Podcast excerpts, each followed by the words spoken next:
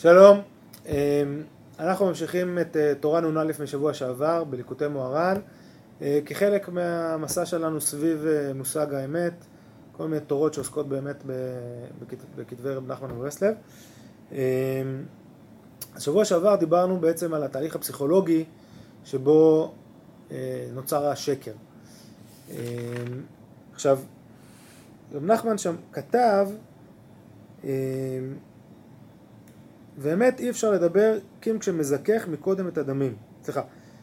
כי אי אפשר לדבר שקר עד שיאחר דמיו. ואמת אי אפשר לדבר קים כשמזכך מקודם את הדמים.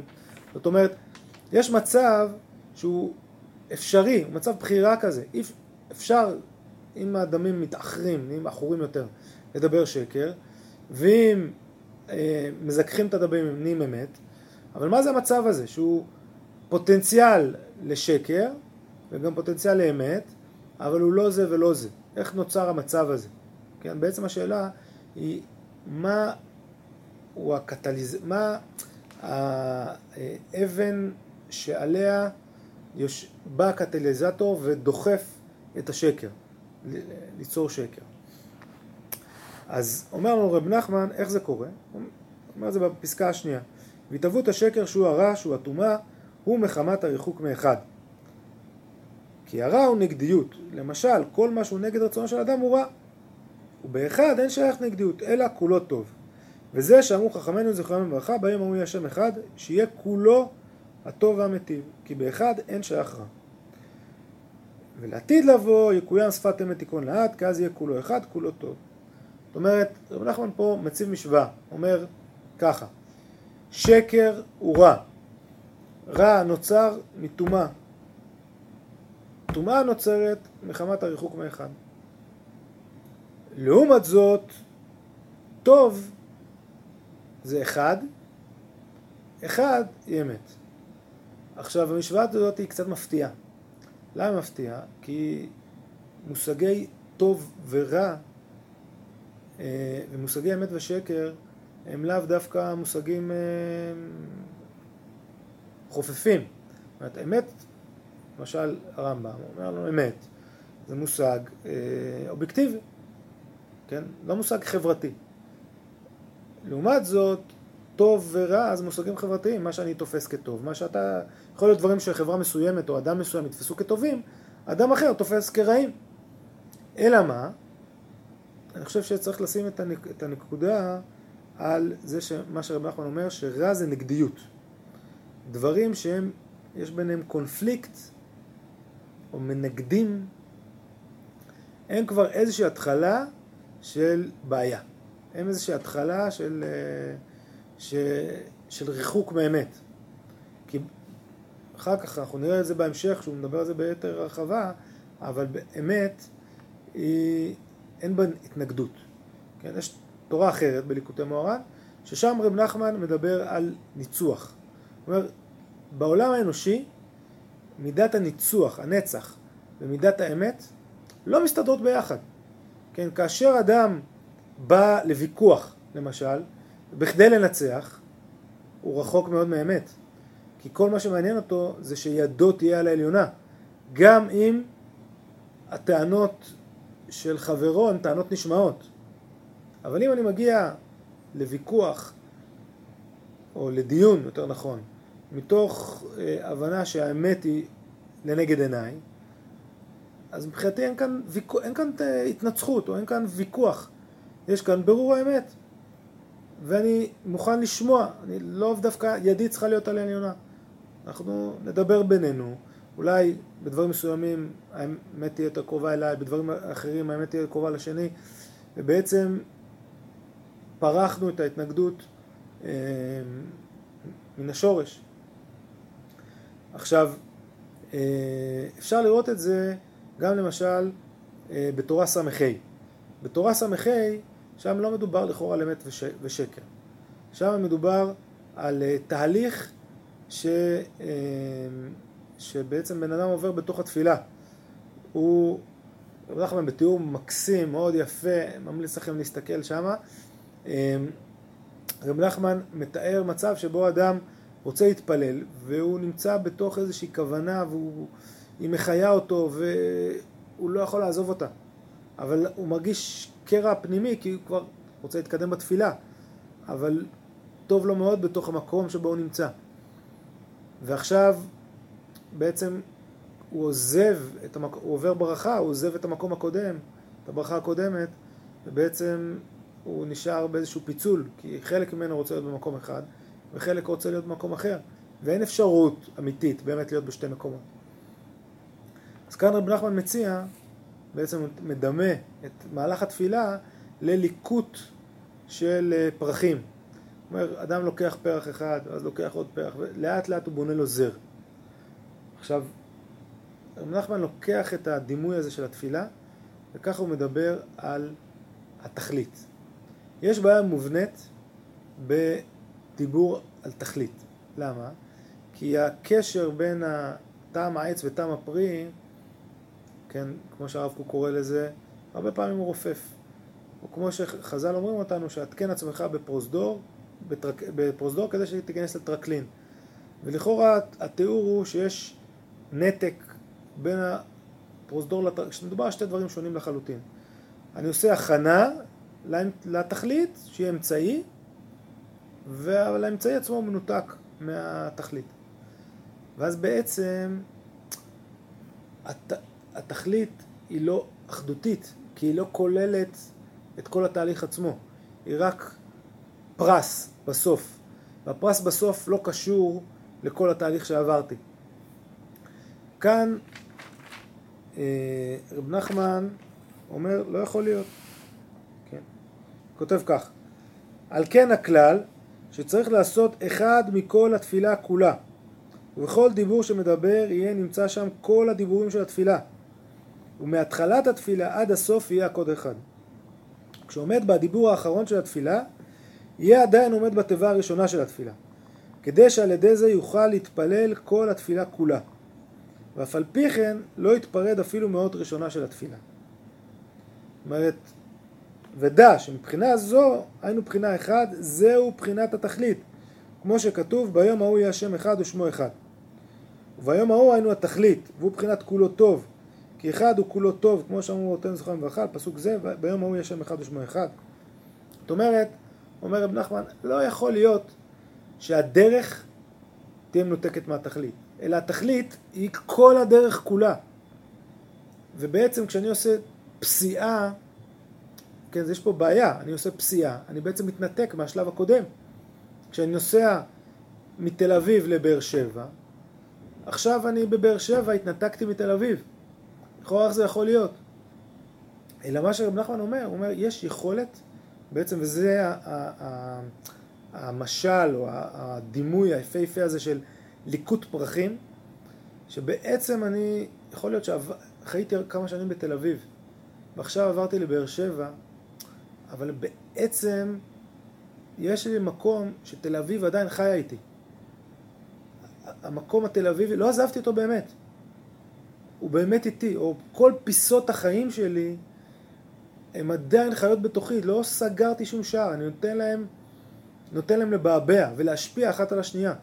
כן, כשאני עומד בתפילה, זה שעכשיו אני מתפלל השיבנו, או שאני מתפלל אה, על אה, בוני ירושלים, לא אומר שאני לא רוצה לשוב בתשובה. ברור שהרצון שלי לשוב בתשובה, או לרפא חולים, או, או חונן הדעת, הוא בא איתי לבוני ירושלים. כן, הוא, גם משפיע על בוני ירושלים, וגם בוני ירושלים בא איתו. כן, אני מצליח זה, להיות יהודי מתפלל, זאת אומרת, כל הבקשות האלה, כל הברכות האלה, הן עדיין רוכשות בתוכו. עכשיו, יכול להיות שיש ברכה אחת שיותר דומיננטית כרגע, אבל...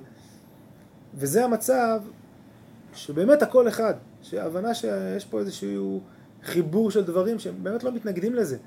מי קבע שבאר שבע ותל אביב צריכות להתנגד אחת לשנייה? או ירושלים ותל אביב צריכות להתנגד אחת לשנייה. הפרק התל אביבי שלי הוא עכשיו גם בונה את הפרק הירושלמי שלי. הוא, הוא עדיין חי. והוא מתחבר איתו והם מתאחים ביחד. וזה אה, הטוב שרב נחמן מדבר עליו. עכשיו המקור של הדברים האלו, של חיבור מושג הטוב למושג האחד, הם באמת נמצאים בגמרא שרב נחמן אה, שולח עליה, הגמרא בפסחים, שאומרת לנו, והיה השם למלך על כל הארץ, ביום הוא יהיה השם אחד ושמו אחד, שואלת הגמרא, מה זאת אומרת, אתו העידנא לאו אחד הוא? אמר רבי יחא בר חנינא, לא כעולם הזה עולם הבא. העולם הזה על בשורות טובות אומר ברוך הטוב והמיטיב, על בשורות רעות אומר ברוך דיין האמת. לעולם הבא כולו הטוב והמיטיב, כן? אחר כך הוא מדבר גם על, על שמו אחד, הגמרא אומרת גם על שמו אחד ואומרת מה אתו עידא עכשיו בעולם הזה לא שמו של הקדוש ברוך הוא אחד? אומרת הגמרא לא כמו שהוא נכתב הוא נקרא יש פער בין איך שאני רואה את שם הוויה, שם הוויה שאני רואה אותו זה י"ק ו"ק. לעומת זאת, אני מדבר אותו בצורה אחרת, אני מדבר אותו כשם אדנות. יש משהו בהופעה של הקדוש ברוך הוא שהיא חלקית, וזה מתבטא ביחסי הראייה והדיבור שלי. אמ, ולכן זה לא אחד, הם לא מתחברים אחד עם השני. עכשיו, בתודעת הטוב, הטוב זה, כמו שהוא אמר, כשאין התנגדות. כשאני רואה משהו ואני מדבר משהו והם אחד. כשאני קורא משהו ואני חווה אותו כמתח... לא כמתנגד לחיים שלי, כמתחבר לחיים שלי. על מה מברכים ברוך דיין האמת? כשדברים הם לא, לא מהזרימה של החיים שלנו, הם נגד הזרימה של החיים שלנו. אנחנו לא מבינים מה הקשר, איך הם מתחברים, איך זה עובד. והטוב והמטיב זה כשאנחנו רואים איך הדברים הם בונים, בונים שלמות, איך הם מתחברים, איך הם לא יוצרים את הדיסוננס הזה. ו... וכאן כאן אה, אה, נחזור לתורה שלנו, אז ממש רב נחמן מדבר על זה. הוא כותב, על כן לעתיד לבוא, יקוים שפת אמת תיכון לעד. כי אז יהיה כולו אחד, כולו טוב. כן, צריך חשוב לשים לב מה יהיה שפת אמת כולו אחד. כאילו הדיבור יהיה תואם את העיניים, כן? כי אמת הוא אחד. למשל, על כלי כסף, כשאומרים עליו שהוא כלי כסף הוא האמת. אבל כשאומרים עליו שהוא כלי זהב, הוא שקר. נמצא שהאמת הוא אחד, כי אי אפשר לומר אמת רק שהוא כלי כסף, לא יותר. אבל השקר הוא הרבה. כי אפשר לומר שהוא כלי זהב, וכלי נחושת, ושאר שמות. נמצא שהשקר הוא בחינת ביקשו חשבונות רבים. בשביל זה, לעתיד לבוא יתבטל הרב, יתבטל ההתנגדות ויתבטל הדמעות. כן, ממשיך בזה. זאת אומרת, הוא נותן דוגמה, וחשוב לשים לב, שהוא מדבר על הפער בין מה שרואים. יש מציאות שהיא נראית כלי כסף הוא כלי כסף. אבל האפשרות, כן, שיש פער בין הדיבור לראייה, זה הריחוק מאחד. זאת אומרת, אני רואה משהו אחד, אבל יש לי אפשרות להגיד שזה הרבה דברים אחרים. ועצם נתינת האפשרות הזאת, שאני רואה משהו אחד ואני יכול להגיד דברים אחרים, היא כבר איזשהו אה, מקום בנפש של שני צירי תודעה שעובדים. יש את הציר של האפשרויות, של לבקש כל מיני כן, בקשות, ויש את, את המקום של העיניים. ו... ואז יש, יש uh, התנגדות ביניהם, כי הנפש רוצה ריבוי, המה ביקשו חשבונות רבים, היא רוצה באמת הרבה דברים, והיא רואה את כל מיני אפשרויות, היא, היא לא רואה, היא, היא מבקשת כל מיני אפשרויות שהם לאו דווקא מה שמופיע בתוך המציאות. ואז יש כאן איזשהו מקום שהתהוות השקר זה כש... כן, השורש שלו זה הפער בין הבקשות הנפשיות לבין מה שמופיע בתוך המציאות. כי יש פה הבנה שזה, שזה לא אותו אחד, שאנחנו בעצם שניים. יש את המציאות ויש אותי, ואת הבקשות שלי.